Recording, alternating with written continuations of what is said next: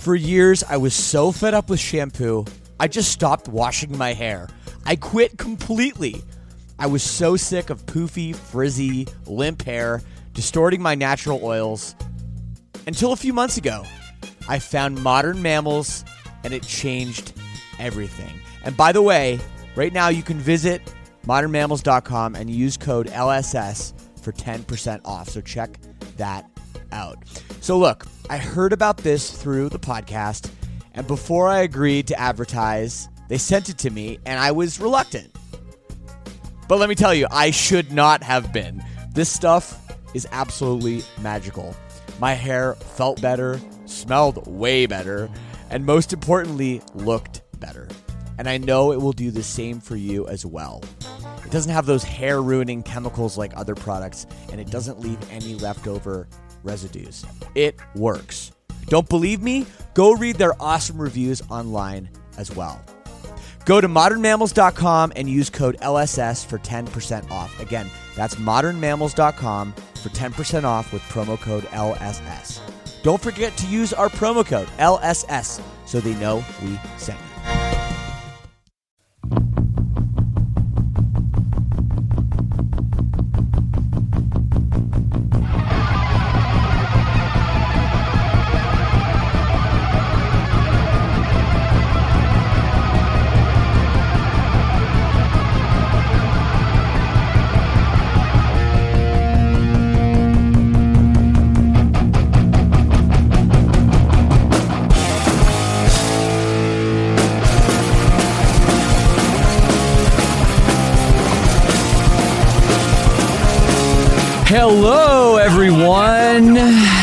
Welcome back to another edition of Lead Singer Syndrome. 2020 is almost over. Hell yeah! I'm excited about it. 2021, gonna be good, I think. Really could not be any worse than 2020. Although I will say here, where I live in Ontario, Canada, our cases are higher than ever and everything is on lockdown. However, I'm staying positive, just like my friend Chris Cresswell, who joins the show today.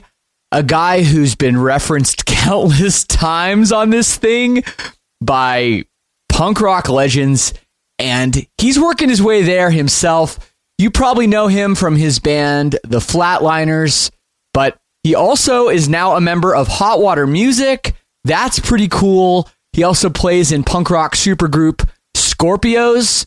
So he's got a lot going on. Oh, and solo stuff too. Can't forget about that. But he's just a lovely person, a great human being, a guy that, you know, we're from the same area. He's a bit younger than me. I didn't realize that. So maybe that's why I didn't know him so well when I was younger. But whenever I see him, I'm just like, I love that guy. I want to get him on the show. And here he is with a great episode. Stay tuned for that. But before we get into that, I want to remind you, of course, you can always get in touch with me. You can send me an email. It is leadsingersyndrome at gmail.com. I read them all. However, I have been very busy lately. I am right now almost at the end of what I'm calling 12 days of Christmas lockdown on Twitch. So I've been going on Twitch every single day doing everything from acoustic songs to live podcasts to literally just riffing on my guitar with the amp cranked up in the middle of the night. That's a thing I did last week. So check out my Twitch channel. Uh, it's a lot of fun. I really like the platform. Uh, and of course, every Wednesday, me and Mike Howell, we're on there talking about the new shit. So it is twitch.tv slash Shane Told. If you want to help out the show, of course, we have the All Access Club. And now a new perk of the All Access Club, in addition to all the other stuff with bonus episodes and merchandise and everything else, now you get the Twitch videos. The only place to get them is through the All Access Club. So check that out as well. It is leadsingersyndrome.com slash all access. And really, that's about it. Christmas? I don't have much news. It was real chill. And, you know, as much as it was weird and I wouldn't want to do it that way every year, maybe once every 39 years for me, it was okay to have a little relaxing one and not have to travel and stress about food and gifts and everything. And New Year's, which is happening tomorrow, that's going to be really mellow. Although I will say I've been doing the mellow New Year's thing for a few years now, like not go crazy, don't drink 100 beers. Hey, turns out starting the new year not hungover, it's a pretty good move. But we'll see what happens this year. No, all bets are off 100% for New Year's 2020. But here's to 2021. I'm excited about it.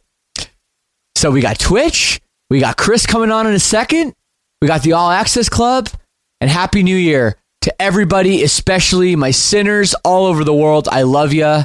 I love you so much. We've been doing this thing for five years. It just warms my heart. Thank you so much. And I know 2021 is going to be super awesome. So let's get into it. Here it is, my final podcast of the year and my conversation with Chris Cresswell of the Flatliners.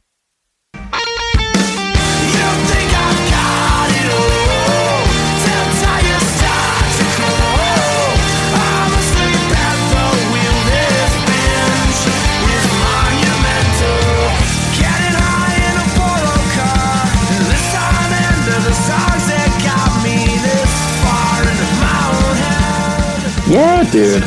Yeah, you got a whole the whole setup behind you is sick, dude. Oh, thanks. Yeah, I, I was putting it together over the over the quarantine, redoing my basement here.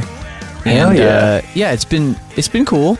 Yeah, people are always like lead singer syndrome. Why do I have so many fucking guitars? what, what do they want you to just have microphones on the wall? Right? that would be too funny. Just a bunch of like fucking thousand dollar rib- ribbon mics, just as just as decorations. I think that would be a lot worse, man. Hello, everyone. I'm here with Mr. Chris Cresswell. How's it What's going, Chris? up? I'm good, man. How are you? Good. I'm I'm good. I'm really good. I uh Good. yeah, you know, just enjoying my my week. Uh the uh, the lead up to to Christmas, which, you know, I'd say usually in my life it's kind of a crazy week. Like there's so much Yeah. to do. Kind of chill this week this year, you know. yeah, dude. I know it's maybe like it's a sad thing when you dissect it, but at face value, it's maybe one of the more chill things coming from this year. Is like right. the folks that have blended families or divorced parents or are married and have multiple families to go see, all that kind of stuff. All those good problems to have, I suppose. uh, you know, i- i- in a way, they they keep you really busy, right? So Yep. maybe this year, it's some people are actually getting some rest when they normally wouldn't. Yeah, well, well, my um, uh, my sister lives in Las Vegas, and she's Okay. got three kids, and I guess the oldest one is uh, 15 now. You know, so pretty much my whole thing is every year the whole family goes to Las Vegas, and you know, I'm bringing all these gifts on the plane, and I have to get ready and do all that, and and you know, stay out there. So it's usually like a whole thing, and this year, totally, totally not doing that. Can't do that. Yeah. they're not coming Yeah. here. Like I guess on the 24th, 25th, we'll have a Zoom call. Um, Yeah. you know, and it's it's okay, I guess. You know, it is what it is. We got to be safe, especially here in Ontario where we both live. It's like the numbers are getting scary, and we're full on lockdown as of Full on. as of the 26th. Yeah. yeah. it's wild. So wait, so you've been going to Vegas for Christmas for the last like several years, just like hitting the Bellagio fountain and all that stuff. Like that's so cool, man. Dude, one hundred percent. That's you- you- you're living like a Griswold dream right there. that's so funny. It's so true. Yeah, like and and pretty much, you know, with my sister, like she's got like a decent house and everything, but you know, in, in Vegas they don't have basements. You know, she's got three kids, Yeah. so there's not usually really like I could stay on a couch, but yeah, usually I just grab a hotel. Sometimes like I'm on the strip by myself, just like Weird. on on Chris like you know Christmas Day we'll hang out and that at nighttime like I'm just chilling like fucking yeah, dude, playing That's some right. craps. I was um, gonna say, craps is my table game. on Christmas, man. I love craps. So uh, yeah, uh, no, absolutely, and I do that like every year. So uh, it's it's it is funny. It's a funny place for to visit family. You know, it's Yeah. uh, it's not bad though. I'll take it. No, I bet that's a neon holiday right there. That's cool, man.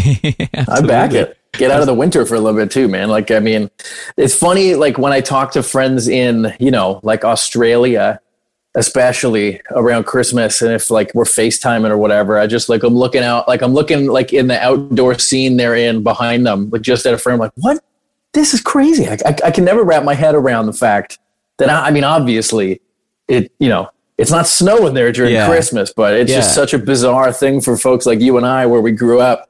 It's just always been synonymous with like snow and winter and all this stuff. And then Yeah. like flat flats one time we're on tour in Australia, like I think up until the first week of December or something like that. And it was just so bizarre to see like all these Christmas ads and holiday ads everywhere. And it was like like Christmas dinner on the beach. Yeah, I know, no fucking I know. sense to my Canadian brain, dude. I know it is. It is super super funny. Um, well, we got lots to talk about, man. I think we should jump in. Um, been wanting to have you on the show for years, literally. And yeah. I don't know if you ever listened to this or if you know some of the guests that I've had. A lot of Chris Cresswell talk um, on the show, mostly, and I'm I'm not trying to toot your own horn. It's mostly it comes up with like like when someone talks about him, they kind of compare you to like they say you're amazing, but then also like you're kind of an alien, just because like you're freakishly kind of good at figuring stuff out and doing so much and having so much you're juggling all the time. Um, I, I mean, you know, you live in your own body. I don't know how you see yourself, but but I you have a very good reputation. That's very nice to hear. That is very nice to hear. I have I have tuned into the program before, and and uh, you know the conversation turns a corner, and then all of a sudden someone's someone says my name, and it's uh, yeah, you guys really know how to make me blush. Yeah. no, no, absolutely. Well, you know, and, and another thing too is, and I want to talk all about this as we, we go on for the next little while is, is just, you know, us growing up in Southern Ontario, um, in sort of the same scene. I, I want to Yeah. get, get to all that too, but you know, for me to, to, you know, growing up a, a punk rock kid in, you know, the Western west side of Toronto in Oakville and like being obsessed with like I'm wearing a Strike Anywhere shirt, you know, like Lagwagon and and you know NOFX and all the Fat Wreck Chords bands, and to see you like my contemporary kind of in that club, you know, I'm always like, damn, I'm jealous of that guy, man. He's doing like all this cool stuff, and and hearing like Joey Cape talk about like how amazing you are and stuff is is just is just rad. So. Um, I guess I just kind of want to go to the beginning a little bit and talk about you know Sure, how you came up. Uh, Richmond Hill represent. that's right, North Side baby. Yeah, and, and just talk to me a little bit about you know your early beginnings, how you know you were you were raised, and, and how you got into music. Yeah, I mean, I, I think like my story as far as how I got into punk and and and like you know after growing up in a household that where my parents would play, you know, my mom would play piano and she'd sing in the choir with her sisters, and her mom, my grandma, was the church organist, and that was a big part of our life when I was a kid. Was going to church every Sunday, and there was music in that, right? Um, and that was really like the the part that stuck with me more than anything else. I at least got to like hear people sing every week, which was really cool. And then after that, um, when I, I guess started to really like define my own version of, or just kind of start curate, uh, being curious and curating my own kind of musical upbringing. Um, my story is like a lot of people's. Like I have an older brother, and he got into skateboarding and snowboarding. He's three years older than me. And he got into skateboarding and snowboarding and stuff uh, when I was young. So you always want to be as cool as your older sibling, I think. So I was along for the ride with him, and a lot of those skate and snowboard videos that we'd watch. the soundtracks was all it was all just old fat and epitaph stuff Yeah, you know, maybe some like, like yeah, and like Burning Heart and stuff like that. Like all all the good stuff coming out from the '90s uh, punk scene, and then you know from there I kind of latched on to bands like Rancid and Green Day and I mean and like rock bands like Oasis and uh, Nirvana and stuff like that. I mean like the '90s were a great time to grow up. I was born in '87, so Yeah. you know when I, I it was early '90s when I was in kindergarten, and it was an amazing time to grow up because I got to see this music that I'd fallen in love with all the time on Much Music on TV, and I got I Right. got to hear it all the time on the Edge on the radio station in Toronto. So it was just kind of like a culmination of those things that was really like a perfect storm as far as like being so exposed to stuff. And then I discovered that I lived near, I mean, in Southern Ontario, so like uh, near so many like thriving DIY punk scenes. And then you had the big touring circuit coming to Toronto all the time. So that was just like, Yeah. I thought I, I had, you know, already hit the gold mine. And then all of a sudden I got to see all these shows and it was yeah. insane. Yeah, well what's crazy is is yeah, I didn't I don't think I realized you were you know, I'm I'm 81, so so you're six years younger than me. I, I kind of thought we were closer to the same age, but it makes a lot of sense because I have on my list of questions here that you know we we must have gone to like all the same shows. You know, I mm-hmm. remember like going to like I'm I'm thinking about you know shows in the late 90s at the Opera House, like when you'd have shows with like Lagwagon and and Good Riddance and like all those bands, sick of it all. They, they'd all come through you know, together or these big packages and Snow Jam. And I was like, oh, well, he must have been there. He must have been at these shows. We just didn't know each other. But I guess in 97, you were only 10. No, that's the thing. So I probably started going to those shows like 2000, 2001. Right. But the band started in 2002. Yeah. And we'd already been kind of like sneaking down to the city, taking a bus and then the subway, you know, to go to Queen Street and go to the Big Bop and see shows. Like I feel like it was probably like around 2000 I started going to shows. Yeah. Yeah, I was, I was, it's, I've always been the, like me and the, and the rest of the guys in the flats, I've always been the kids, you know, like we started so young um, Totally. you know, going to shows, let alone pl- starting a band and playing shows. So I've always been like the guy that's yeah five plus years younger than a lot of people. Yeah, yeah, no. It, I Yeah. mean, it's it is interesting though, just to think of you know, from my perspective, growing up with all that stuff, all the California skate punk, and and I played in a skate punk band, you know, all through, like even into the 2000s. You know, my old band Jerk Circus. So Yeah. you know, I was all like into that. But what you started to see, kind of around the time, kind of around the My time. cat's getting in the Just way. saying hi. I like it. I love. Oh, yeah. I love the animal. Uh, y- you know, around that time, you know, when you guys were forming, that's around the time when I know, in some ways, my interest was shifting a little bit into other kinds of music.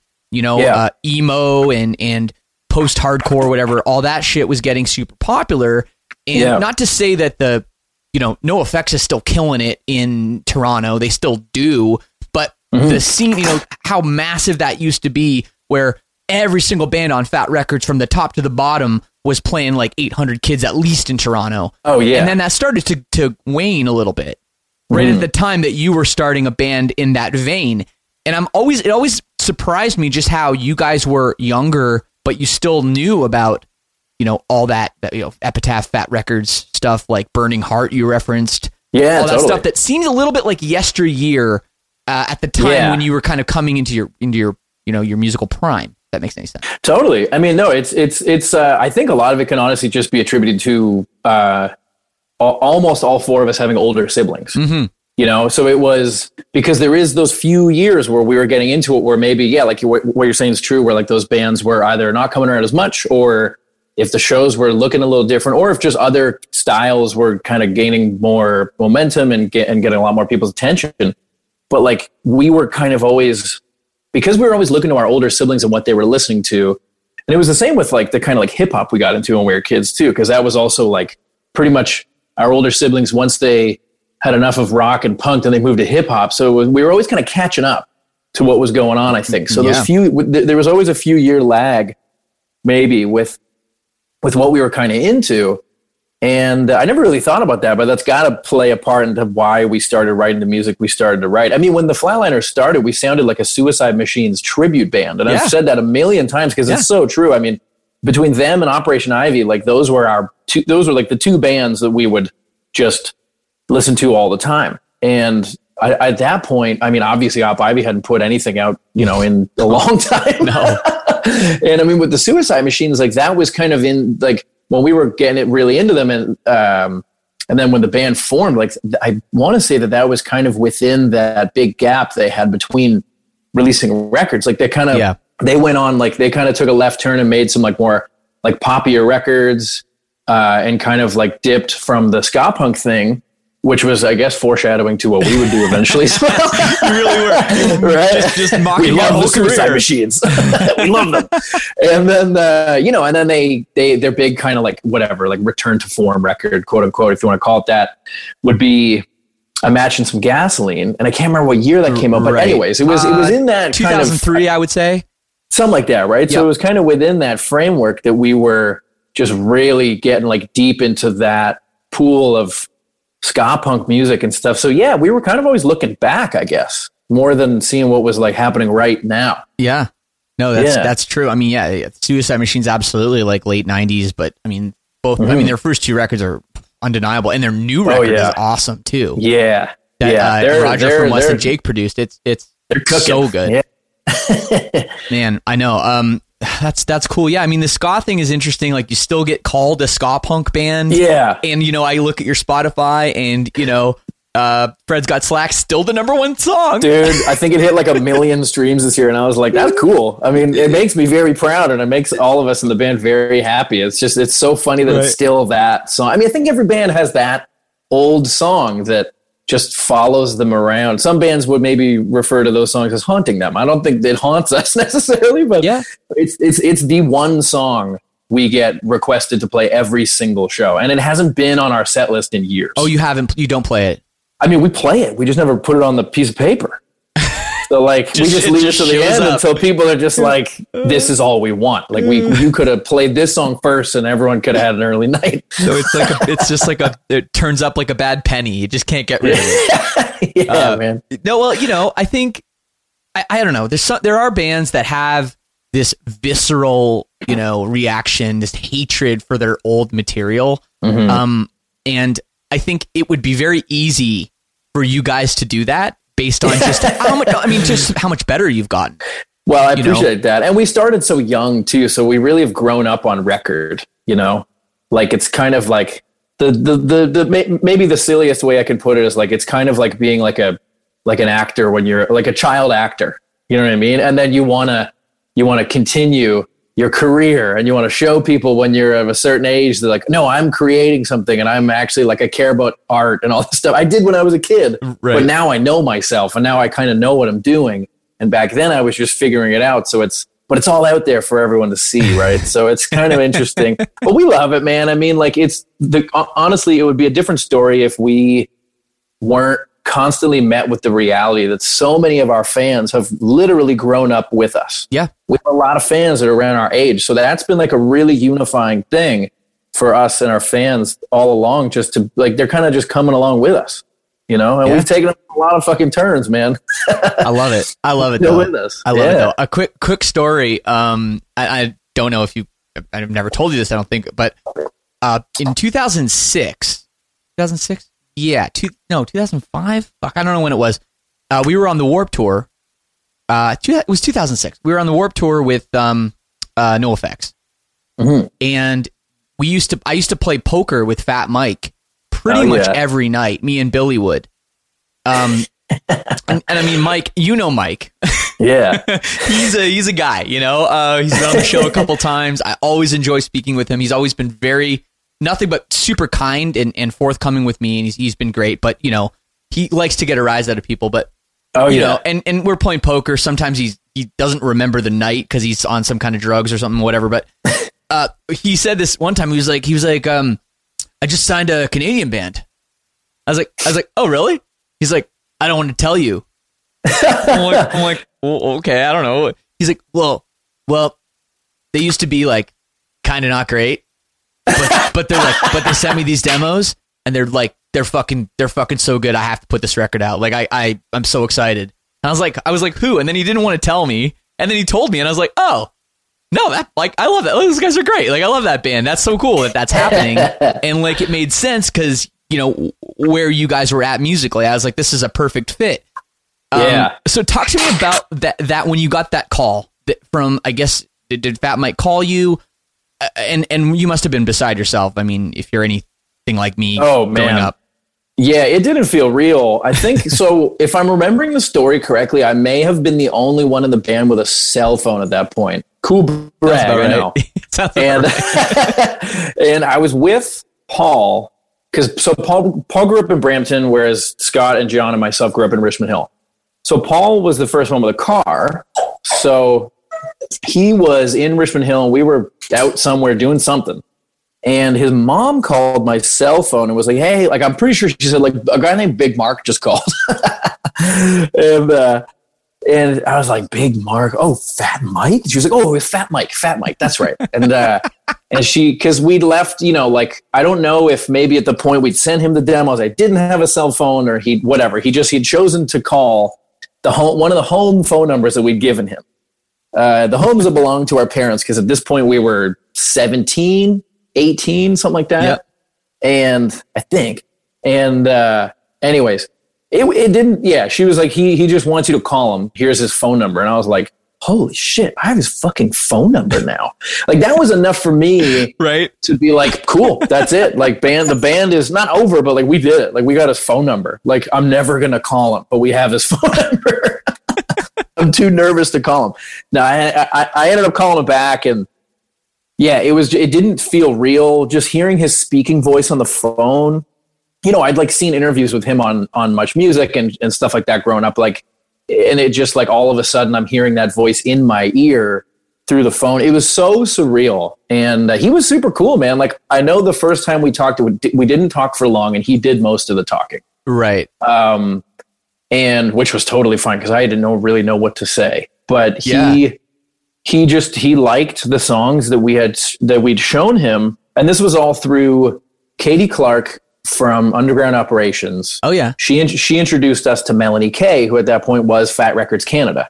Right. And then Melanie Kay, uh, her assistant at the time was Rob Thornton, who has gone on to be a, a like a pretty successful booking agent in Canada. So there was all these people that had just. I got an animal kingdom over That's here, and they're good, just man. getting to know each other.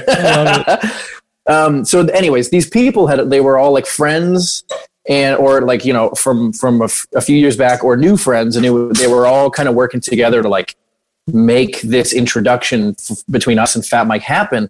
And when it did, he just luckily liked the songs. yeah. And we also luckily had a bunch more. So it was actually around this time of year in 2006, I want to say, that we had, we finished. I remember Christmas Eve 2006, I went Okay. into Drive Studios, Steve Rizun's studio. Yeah. We did like our first bunch of records at yeah. I know Steve. did yeah. like all we did all the I did all the vocals for these demos, these live off the floor demos, and we sent them to him like I think Christmas Eve. And then we waited a couple weeks to hear back from him and we were like freaking out, wondering what the hell was going on. I mean, like I'm an impatient person now, and this was when we were like late teenagers, so the the impatience was just way worse. And we were just like, fuck, he hates these songs, blah, blah, blah. We were just spinning in our heads. And then all of a sudden, like kind of halfway through January, he called us back and was like, "Yeah, these songs are great. I want to put these demos out." And we're like, "Oh no, no, no, we're gonna make an actual record." He was so supportive. It was incredible. wow. We couldn't believe it, man. Yeah, he Yeah. he was he was like just like totally down That's crazy. Well, everything we'd sent him. It was so cool. well, doing the math, um, I, I'm I'm okay at math. I could figure out that you're only 19 years old at this point. There Just you go. turned yeah, 19. Yeah, yeah. yeah as right? I as I kind of honed in on the year, I was like, "Oh yeah, yeah." yeah. So, you know, you're still a teenager at this point. You're just old enough to drink in Canada, not old enough to drink in the US for two more years. Mm. right. And, you know, this signing to- to Fat Wreck Chords, I mean, it's no joke. I mean, this is a, this, you're going to be distributed all over, you know, at that time, because still with CDs and everything. Like, Yeah. you're, you're talking about records being put out all over the US and in Best Buy and in Europe and, and, you know, and there's distributors and all this stuff and you're going to have to go on tour and you know this is not just okay we're this local band anymore.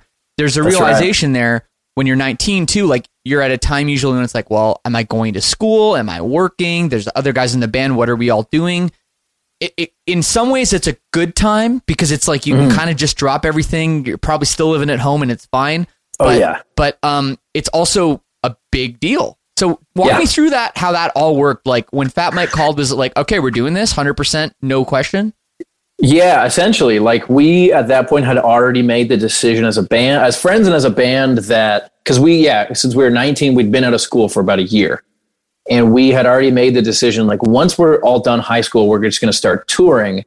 And then hopefully through touring we can kind of fig- find I don't know, we had a really great scene that we came up in here and a community we came up here in Southern Ontario, but we were I guess just hopeful, like every band is, like you know, we're gonna go on tour, and then hopefully we like can create more of that the more places we go. right So we had done a bit of that, but not a lot of that yet. So we'd just kind of gotten a taste, but we'd already made the decision, like this is what we're gonna do. We're gonna give this a few years, like a solid shot. Much to the you know like chagrin of some of our folks. I think like not everyone was completely on board, but however, like somehow at the same time, everyone was supportive. It was just a harder sell for some families. Mm-hmm. But everyone, because we were kids, and you know, Yeah. we were about to like we were trying to talk our folks into like, you know, let alone letting us like I mean, they knew we were like skipping school to play shows on the week, like you know, like we were skipping school Friday to like go to the show early or whatever, and not really going to school maybe Mondays because we played a show the night before. But that was you know when we were playing in like St. Catharines and London and Windsor and Sarnia and Guelph and Oshawa and all these places around Yeah. here. Now all of a sudden we're like, hey, we're gonna drive to like Arizona. and start a tour there. We're gonna drive all the way there and Wow. start something there. You know what I mean? Shit like that. So it was a harder sell, but we'd already kind of had like the the big talk with everyone prior to the fat involvement and Yeah. interest. But then when that happened, it really solidified like, oh damn, like we now we are about to like this is gonna pick up some steam. And it really did. I mean, because what Mike does so well with the new bands he signs is he just you have a built-in demographic and crowd It's to true. to play to because he takes you all over the world on tour. We we toured with NOFX for like two years, maybe two plus years straight, to the point where I think it was like so. At this point in time, Fat would send out a copy of like every CD, whatever, like to every person and every band on the roster. Right. And Wow. this was around the time that they were. This was around the time they were putting out um, backstage passport. So we were on tour Yeah. NOFX for like two plus years, and then we came home from those tours and we got the DVD in the mail. And I, I remember watching it all in a day, being like, I just lived this. it was such it was such a trip, you know. But yeah, he he like had our backs big time. Yeah, before, like you said, before we could drink in the U.S. Like wow. there was there was one night in Austin because we made these fake IDs back in the day with our friend Adam. uh, to like they were like Northwest Territories IDs. The idea was that no one in the U.S. has ever seen an ID from Northwest Territories. You know, it would be it would be a, an Ontario, a Quebec, or maybe a British Columbia ID. That was the idea. So we're like, we're going, we're going, we're going a little further away. We're gonna go for a place that no one's ever seen. And there was one funniest thing ever. like for people that was a- don't know, like like twenty thousand people live in the whole territory. Like maybe I don't even. and then all of a sudden you got this bam. Yeah. so there was at least one night on tour NOFX where like Mike and Limo, like the crew, Yeah. they helped us like talk our way into some bars after shows when security guards were kind of skeptical, as they should have been. Because these fake IDs, if you see them, they were like flimsy. They were taped together. It was such. It was. They were so busted, man. But yeah, dude, they had our backs. Like it was so cool. And they were so generous with just like Yep. their time and everything. It was. It was. It was cool. It was Yeah. a crazy way to come up, and it kind of forced us to grow up quickly, but like in a in a cool way because we got like a whole different kind of education. Like we never went to school after high school, so this the world of touring has become our Right. education and then our lives. Right. Well, you seem to have turned out okay. You got a good head we on your shoulders. Know, we had So- a couple couple speed bumps here and there. That's yeah, all right. Yeah. No, no, it's it's true what you say about about uh, Fat Records for sure. Um, just just you know, growing up, and I think you know I had heard NOFX. Uh, it would have been because Punk in Drublic, like I think, came out when I was in like going into grade nine, grade eight or grade nine, and then the the compilation, the um, Survival of the Fattest Oh the yeah. compilation on Fat Records came out, and it's still like to this day one of the best punk compilations ever. yeah. Like cool, there's like cool unreleased Lagwagon tracks and, and everything else on there, and it, that changed that that record changed my life to the Hell point yeah. where I ordered just about every uh, CD, and I wish I'd ordered the vinyl back then. Or Yeah. every CD, but you know it was different. You couldn't because if you bought if you got the vinyl, you couldn't listen to it anywhere. Exactly. You know, you had to have your Discman, and in your car, you couldn't listen to vinyl. Then you'd have to dub it onto a cassette, and it sounded like shit, and it wore out. So, yeah. but I wish I bought the vinyl vinyl at the time. But so I have literally every Fat Records release, pretty much from the, the first stuff they put out up until probably like around 2001, 2002 is when I just Wow. started to. So I have everything. I used to hmm. order, and I told Mike this one time, and he was he was like, "Everything really, even Goober Patrol." and I was like, even Goober Patrol. I've got both those CDs, man. Man, the, the first time we ever went to Europe, we borrowed Goober Patrol's backline because our friend Ed, at that point, he was a new friend. We'd never met him before. We hired this guy, Ed Boning, Ed the Duck, they call him. He was Goober Patrol's old uh, roadie. And Right. he, he, we hired him to like, you know, provide backline, drive us around, tour manage us, and just, he became Uncle Ed. And uh, Nice. yeah, man, he, he's like, he, I mean, he had all the Goober Patrol stuff. So we, the first, at least two or three European tours we played. I think Scott played with the guitar cab that literally had a Goober Patrol logo, like like stenciled on the front of the cab. Oh my god! So we just look like huge Goobers fans. Yeah, I did man. not think I was going to wake up today and talk about Goober Patrol, but I'm so happy that we are. I've been waiting all year for this. just in, just amazing. But no, no. But you're right. I mean, there was a built-in fan base uh, i- with Fat Records, and you know, you became part of this, and you know, now, and this is just sort of my my um, segue into some of the other things that you've you've been doing. I mean, obviously with the Flatliners, you know, it's been a great career, uh, a lot of recognition. I mean, even a Juno nomination, which is uh, very hard for a punk rock band uh, in Canada to get. Uh, especially when it's like in the metal category. Yeah, I don't know, that was a weird in year, there. man. Well, yeah, because well, what they did is is they got rid of I don't know, they got rid of a bunch of categories, but then they then they started saying, oh well, the metal category like has to be actual metal, and we're like, Yeah. well, what do we do when we're not actual metal, but we're not like mainstream either? Um, Yeah. but you guys snuck in there with a Juno nomination. Somehow so, we got in there. I think we can thank, Yeah. uh, in part, we can thank our friend Rich Fernandez for kind of helping sort that out. Thanks, Yep. Rich. I love Richard Fernandez. Yeah, it was that was a that was a wild time because there was like a lot of controversy in the Canadian form. So I mean, Yeah. like not much, but uh, yeah. but like, uh, like 15 people were really bent out of shape. something like that. Yeah, and like this guy that used to run the label Voivod was on back in the day, got all bent out of shape and started a petition for us to be removed from the category. Oh, seriously? Because we weren't a metal band, but then. Yeah, and then which like you know didn't materialize in anything. Some people did sign the petition, but didn't materialize to much. And then later on, that same you know season rolling up to the actual Junos like evening and, and event, City and Colour, like Dallas Green, like dropped out of playing because he was like, you know what, I'm not nominated this year. I've played before, I've won before. It's great, thank you so much, but like. I'm not nominated. Give this opportunity to someone else, which I thought was really cool. yeah. So the same guy that started a petition to have us removed from the category started an additional petition to have us replace City and Colour as a performer What? on the telecast for the Junos, which like millions of Canadians watch. That He's very conflicted. And through the whole process, the bass player from Voivod reached out to us and was like, was like, hey, uh, just so you know, like we don't really like talk to that guy anymore. Sorry for the sorry for the stress. It was Oh. crazy, man. crazy. Vo- Voivod. Funny story I have about Voivod. So when I was doing um, Verona Records, the record label that that I you know put out a bunch of records, I put out a record for Yeah. Counterparts and and uh, Dead and Divine, great Canadian band, and I put out a record for Paul Marc uh, from Silverstein's old band called I Am Committing a Sin. Yeah. and we got the CDs back from the pressing plant.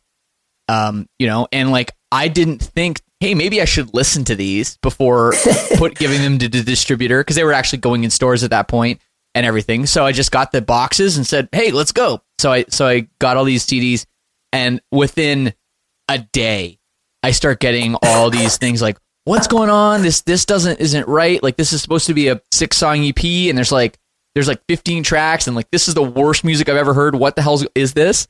So I'm like, oh shit. So I go rip out a CD, I put it on, and I'm listening to it. I'm like, I know this band. What is this?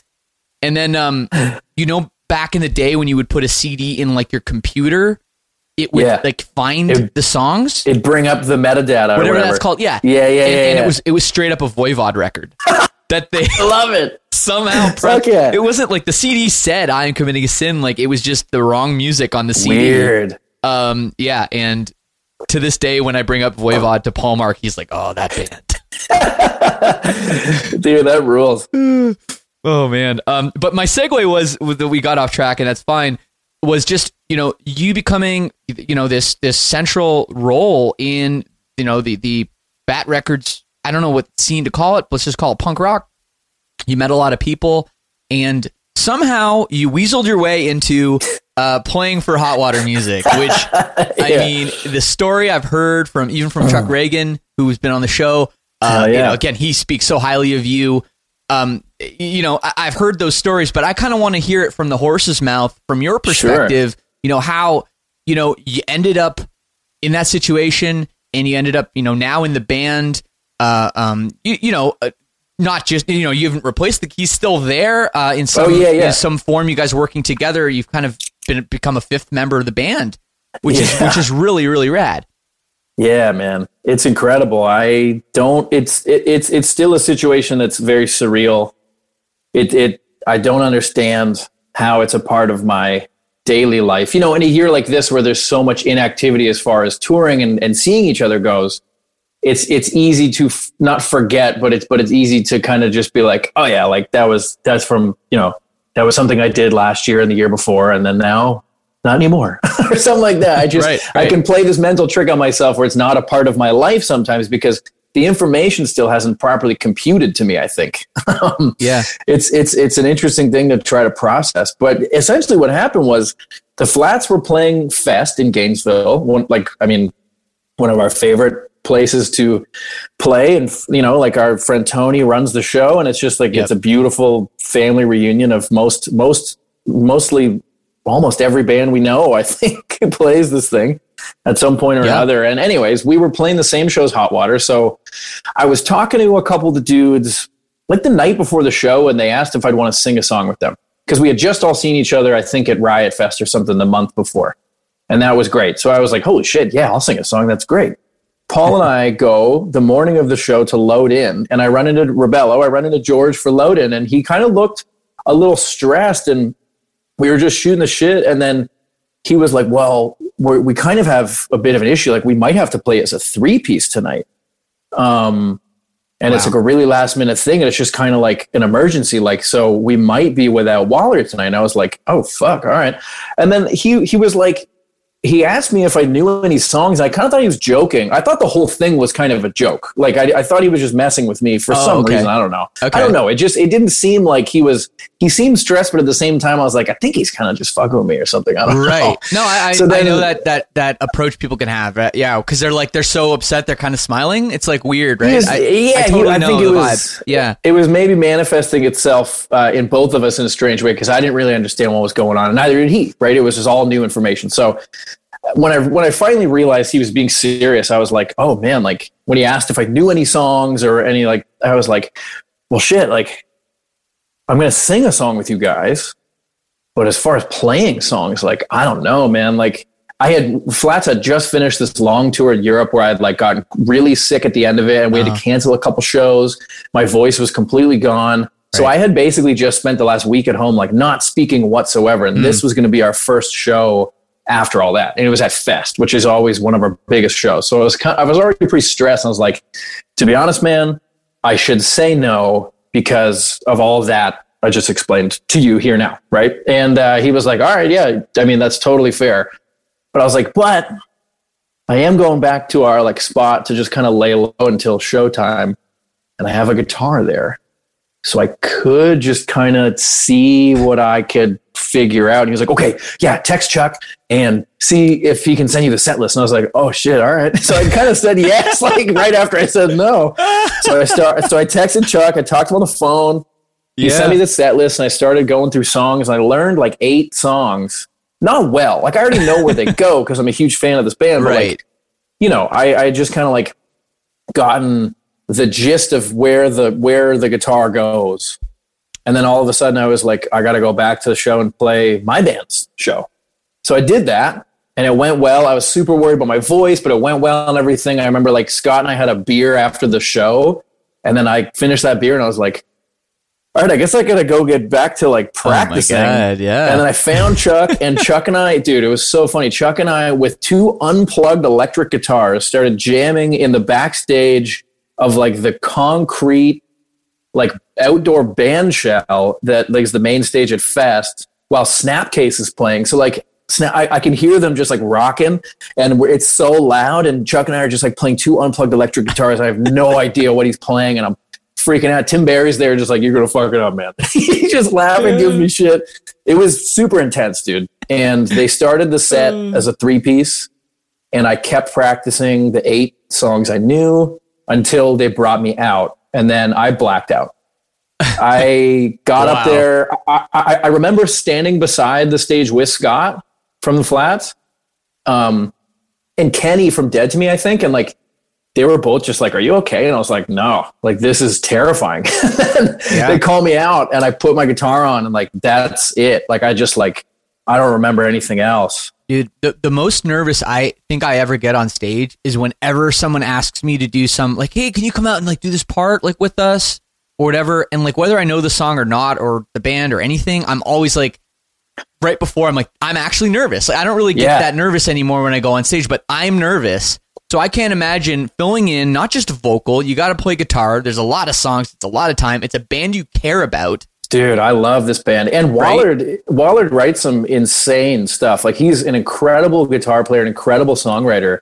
And all of a sudden, yeah, I'm trying to like wield the magic that he has had in him for all these years, just like out of nowhere. It- I mean, I- I didn't really probably do it justice, but it was intense. And I know what you mean. I, I, I think it's just like without the muscle memory that you and I have with our own things.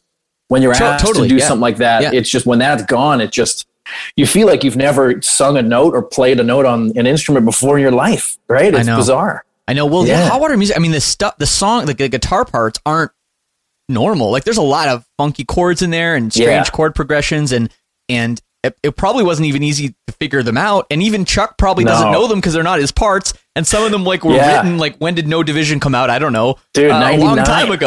yeah, dude.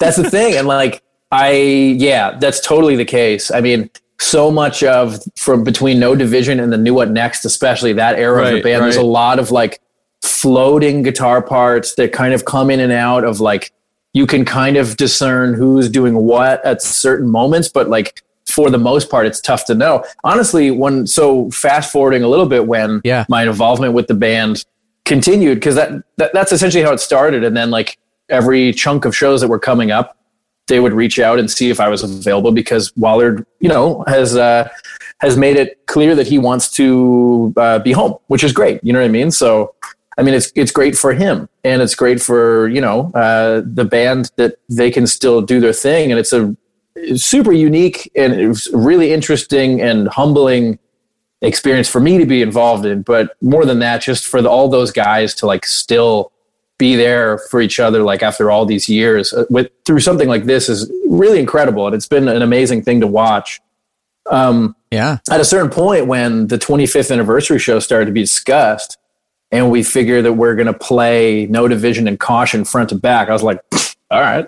These are like my two favorite two two well- of my favorite hot water well, music at records. I mean, least at least you can be pretty sure that they don't know the songs that well either. well man like when i was when i was trying to learn the songs off off no d it was very evident that they they like they literally recorded those guitar tracks from the same with the same amp.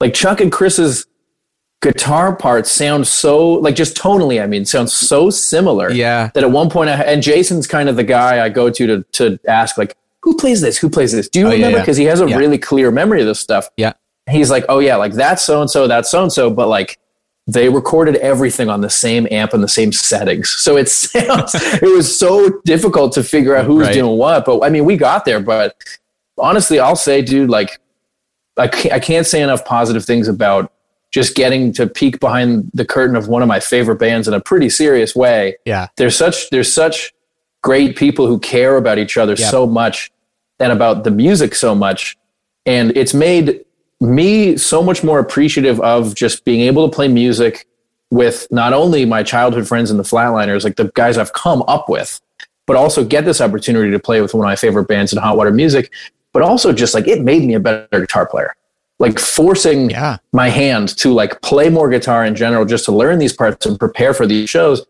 and to play what Wollard has written it's really pushed me and i'm super grateful for it man because i mean Yeah. it's been it's been an incredible ride and just being able to like you know somehow be a, involved a little bit with that band it's, it blows my mind dude so i don't know it's Yeah. it's crazy it, it's it, it'll never feel real and that's No. that's the best It's yeah, it's so cool. And yeah, I mean, um, I don't want to go on and on about hot water music for the for forever. I mean, we could, and I actually would like to. I actually would like to, but I, I won't. But I will say, you know, I think it was 04? Yeah, 04. uh, Hot Water Music took us out. And direct support. Yeah. Uh, it wasn't long. It was like two weeks. Uh, with that, I remember that wasn't F minus on that tour as well. no F minus. That No? was with Strike Anywhere. Oh Uh, shit! Okay, F- my bad. Sorry. Same same year. Uh, Okay. Oh my god, I love F minus. I got F minus. dude, I got an F minus flyer behind me somewhere. Hell Uh, yeah. like yeah, when I was when I was putting this all together. Um, and these aren't like I'm not that cool. These aren't like original flyers or anything. Like I I printed these off the internet. Uh, but- right, man. but um, yeah, I was like thinking about like, okay, I want every flyer to be like something. Like, I'm, every flyer is a story, a part of Oh, my yeah. life, right? And for me, F minus just Brad from F minus, one of the nicest people I've ever met. Yeah, Um, Brad Logan Brad- is a G. Yes, Brad also from Yeah. Leftover Crack. He just the guy is a sweetheart. Yeah. But s- sweethearts, I mean, Hot Water Music taking us out. We're still a you know a, a new band. Um, it just Chuck Ragan was just the s- biggest sweetheart ever to us in every single way. And, and you know, being a young band at that time, we hadn't really headlined yet. You know, that was one of the first bands that showed us like, hey, this is how you treat a support act. You know, this is like Yeah. what you do. You know, you treat them like family. And um, yeah, I, I just there's I couldn't say more nice things about about Hot Water Music. dude and- and they they're, to legendary you too. for oh man i appreciate that thanks dude i mean they're they're honestly legendary for so many reasons and what you said is is is a huge part of it like it's Yeah. trickled down like their their mentality of how you treat people and how you know the road is shared and all these things has trickled down to silverstein it's trickled down to the flatliners we talk about it with the menzingers all the time you Yeah. know like like when you know if there's a if if you got three bands on tour and you know one day the budget is is i don't know it's a lot smaller than another show like what happens is if it's like a menzingers headlining tour and we're supporting them and the budget is tight one day the menzingers say to us we're going to do the hot water thing and we're to just like you know the bit like we're just to give everyone buyouts today and all this kind of stuff you know what i mean like it's all these like kind of Yeah. nerdy things that maybe like people that aren't in bands oh sorry the people that aren't in, you just see a little chase going on right here you know, it's some nerdy things that maybe some people in bands don't know, but like it's just the little behind scenes things that happen day to day on tour that help us live. So many of us have been fortunate to learn these lessons from Hot Water, and Yeah. I couldn't think of a better band to learn from, No. dude. I mean, like No. it's it's it's awesome. No, it's it's amazing. Um, they're just I got this list of questions and I have so many more.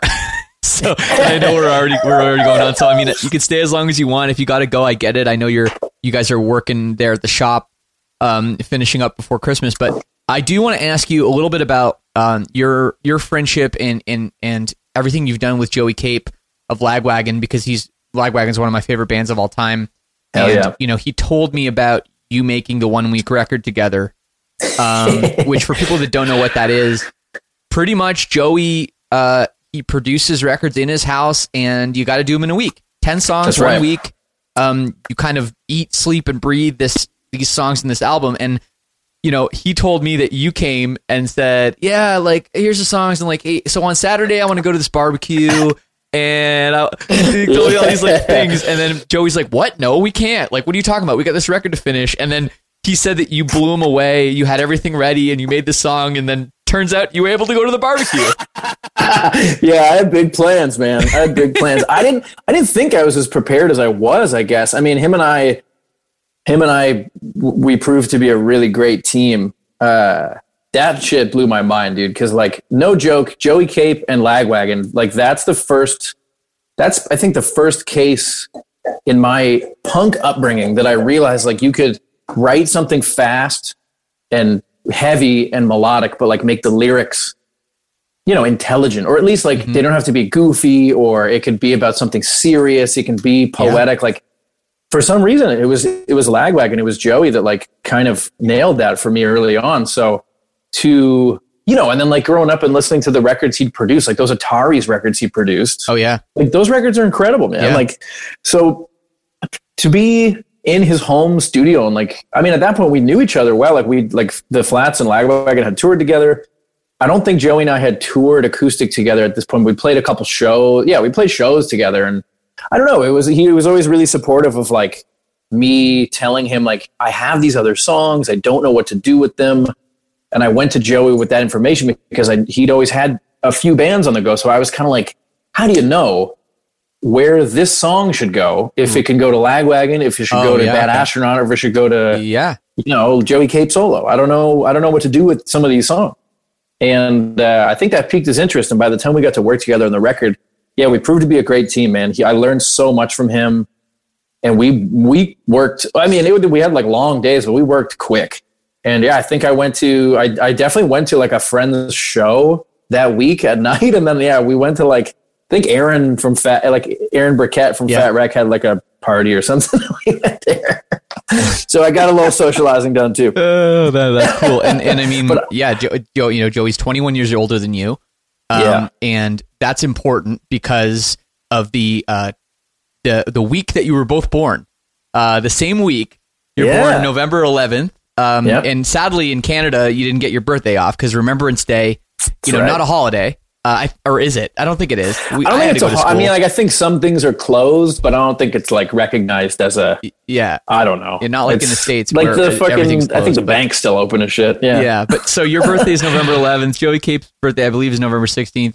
Uh, Yeah. and you know, uh, Jon Snodgrass, who was also on the show just a couple weeks ago, also uh, yeah. the same week, and um, the late Tony Sly, uh, also the same week. And this is important because you guys are all a part of this project called uh, Scorpios.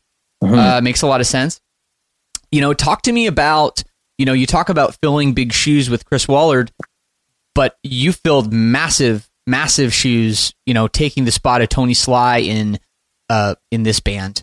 Uh, talk to me about that whole project and, and kind of how that's going. I mean, you guys are still it's still something you guys are doing. I think.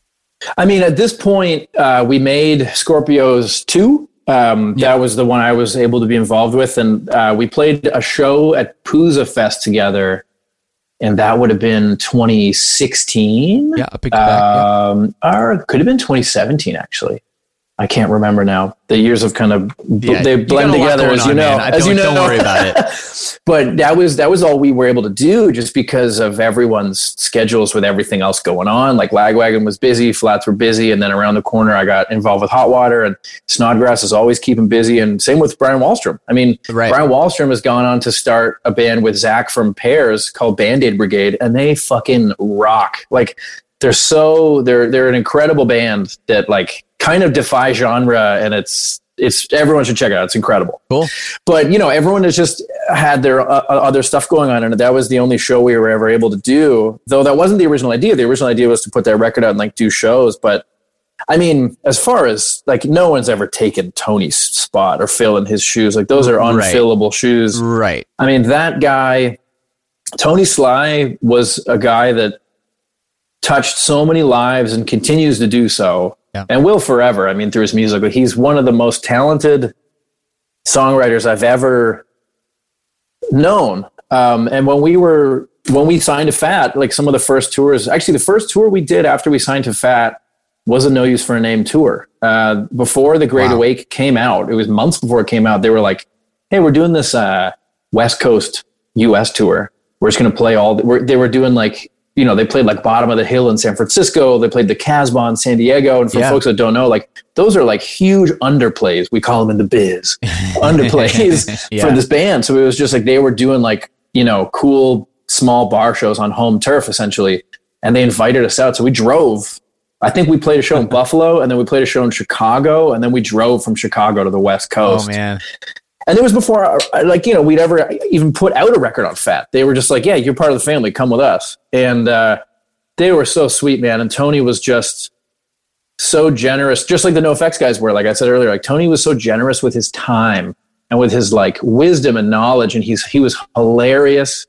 And we were kids. We were 19, and he was just so cool about hanging out with these young musicians and just you know just kind of showing us the ropes like he wasn't like te- like he wasn't like wa- wagging his finger around like teaching us lessons but he was he was teaching us lessons he was he you know he was just being Yeah. cool and like we were just Uh, he was leading by example and awesome. to to see what he went on to do with his solo career was just so beautiful and seeing guys like him and joey and like tim barry Yeah. do what they did and chuck you know what i mean like Yeah. do what they did like it showed me that i could play these other kinds of songs and then so at that point i'd made a record with Joey, and we toured together. Me and him and Brian had toured together and played play with Snodgrass, and we were all friends. And then they started kicking the idea around of doing another Scorpios record. And at this point, they were well aware that I was also, in fact, a Scorpio. And it just, I guess, to them seemed perfect. What a coincidence! To be true. It's such a, it's it's an incredible it, it, coincidence. It is. It is. And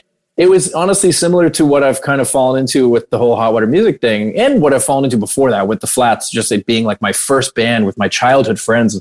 I can't tell people enough how really lucky I feel um, to have yeah. all these things just happen. And with the Scorpios thing, it was just, I don't know, man. When they started coming to me, being like seriously, being like, "Hey, we want to make this record, and like we would love for you to be involved." Like everyone just kind of writes songs, and then we kind of all come together on it, and like work on the songs a little more together. I was like, "This is not real. This is not real life."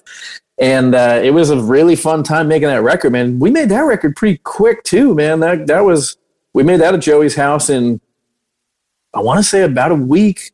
It was Damn, crazy. It was it yeah. was cool, man. Like I don't know. I, I I wish, or I should say, I hope that going forward we can definitely get some of that going on the road whenever you know everyone can get back out there safely and stuff. Because man, that was just such a huge moment for me. Uh, it was a huge honor to be involved with a project like that with those guys. And I mean, you know, it's it's always holding a candle up for Tony, man. Like that whole that whole band's existence, I think, you know, is is um, carried by Tony Sly, man. His legacy, like it's yeah. like it's it's just an ongoing, beautiful thing that he's just left us. His musical catalog, it's just it's wow. stunning. Uh, it is. Yeah. It is. Um, well, I want to talk about some of the stuff that you've been doing too. Um, you know, yeah. solo lockdown record, lockdown cover record, and also before yeah. before that a, a single. Uh, feel I really enjoyed that one too. Lots of lagwagon chords in that song. I noticed. uh, yeah. Talk to me about that, and, and when can we expect some more Flatliners uh, music? Because it's been a minute. It has been, man. Yeah, we've been. Our, so, so I'll start with the flat stuff. Our, our idea this year was to do a Cavalcade 10th anniversary tour. Obviously, yeah. we didn't. We couldn't do that um, we took last year off the road, and the idea was to come back and do the anniversary thing while we work on a record. And yeah. you know, like I mean, you guys, you guys know this this world. I mean, I think we learned this trick from Silverstein, man. Like that's what people want. Like people want the record, and it's like the the album tour. I, I I love it, and we were so excited to do it. And it always gets me so pumped seeing you guys do that stuff and and see how many bands are really like touring albums now front to back. I think it's so cool. Yeah. So we were we were really pumped up to do that with Cavalcade, and then oh well, maybe 15 years we'll do it. Uh, right. But we're working slowly on, you know, like this year has been. We still haven't been able to get the four of us in the same room because we're just kind of spread out across the province. So that's oh, really? been tough. Yeah. you, um, have, you actually haven't, the four of you haven't been together at all? Not dude, once. the four wow. of us have not been, the four of us haven't played music together in almost a year because our last show was New Year's Eve. And then the first right, couple course, yeah. first couple months of this year we were kind of like, well, we're just going to hang out and, you know, like live life before a busy year and we were thinking like probably late March we would get together and you know, go through Cavalcade, brush up on playing those songs live, just rehearse and shit like that and then hit the road in April and then everything, you know, obviously fell apart. So Man. Yeah, we haven't we haven't been in the same room probably since like early January, which is crazy. Um, yeah. So you know, but all that to say, like we are slowly, you know, cracking into writing some new stuff. I mean, we always take our time, but I think now we're kind of we're kind of reaching like Propagandhi territory of like a record every five years or something like that. so, I, but I mean, we've always yeah, it's always been like three years ish between re- uh, records. So we're hoping that you know, yeah, um, we can keep busy with that through the winter and. Hopefully, there's more concrete news soon. But it's been fun, man. Just being I mean, uh, for such a strange year, it's one one positive thing is it's afforded us a lot of time to just work on stuff. So that's nice because usually when we're writing, it's on tour, between tours, you know, and it's just always so busy. So that's one positive thing. And yeah, um, yeah I mean, like I I put feel out at the beginning of the year. I I finished writing the song like ten days, I think, before I recorded it, and I just didn't want to wait. And I yeah. had some I had some solo shows in January, February, March. So I was like, I just want to put this out because I like this song now and I don't want to wait a year to put it out or however long it usually takes, right? Yeah. Five, five years. so I just decided to put it out. And then I, yeah, I was, I actually was pretty busy playing solo shows and hot water shows up until we went into lockdown in March. And then that was kind of it. But I've been working on like, you know, I got a whole bunch of solo stuff I've been working on too. So I think like next year it's going to be a lot of, I'll have a lot of stuff coming out, which is exciting. It's all at varying degrees of, you know, completion and stuff like that. But it's, I've been busy. So it's going to be, I don't know, it's going to be exciting to get it all out there. Yeah, hundred percent. No, that's that's great. I'm I'm glad to hear you know stuff stuff is in the works. Yeah, it's such a bummer about the touring. Obviously, you know that's Yeah. a big thing for bands like us too. That's Yeah. how you know we get by. And I know you know you've um you've transitioned into a great merch company, which Silverstein's a part of. Um, Cut Loose merch. People can check it out for great bands uh, like Silverstein and the Flatliners and Hot Water Music and etc. cetera, et cetera. So, uh, yeah, that's a place to go if you're, especially if you're in Canada. And I see a couple people here in the chat are. Um, Sick. So yeah, yeah. Welcome to lockdown. It's great. um, but Yeah. uh, yeah, so so that's that's all really really great stuff, man. Um, I don't know. I don't think I have too much else to to ask you. I mean, of course we could we could go on and on, but uh, I really do want to thank you for taking the time. Um, Dude, anything else to tell the people or plug or anything? Not really, man. I mean, I just want to go into next year, like I'm sure everyone does, in a place where we can treat each other better. I think the only thing I want to plug, uh, and it, it's you know, it's even more ramped up the, at the time of year we're recording this, being the holidays and stuff. But I just want to plug human kindness, and I just want to promote. I just want to promote, uh, you know, being good to each other, and I want to go into next year, uh, you know, and do our best to, you know, give each other a break, give ourselves a break. We've all been through a hell of a lot, a year that, you know, for maybe guys like you and I, we, you know, a lot has changed, but it, still things could be a lot worse. Um, for some people out there this year, they lost a lot, you know, and uh, I think like we got to really leave all this we really got to do our best to leave all this negativity and, and bullshit behind us. I mean, like this is the year to just dump it all, you know Yeah. what I mean? And start new next year, man. I mean, it's, uh, yeah, it's been, it's kind of crazy to me that we're sitting here and it's just about Christmas and it still kind of to me feels like lockdown in March just happened. You know, time has moved in such a strange way this year, but Yeah. so much has happened. And while it's not all bad, there has been some good that's come of this year. It's mostly bad. so let's just let's just fucking let's just I don't know, dude. Let's light the match and burn it to the ground, and then start start Right, next year right. fresh. And I just want people to be take it easy on yourselves and each other. Right. Well, yeah. I mean, it it is it it. And I don't I don't want to take add any negativity to your positive because that was a beautiful thing that you just said. But I think what really is is scary to me, um, and I'm just being real right now because I've been thinking about it. Is like I think back in March when you know we were in the middle of a tour and it got shut down and everything else.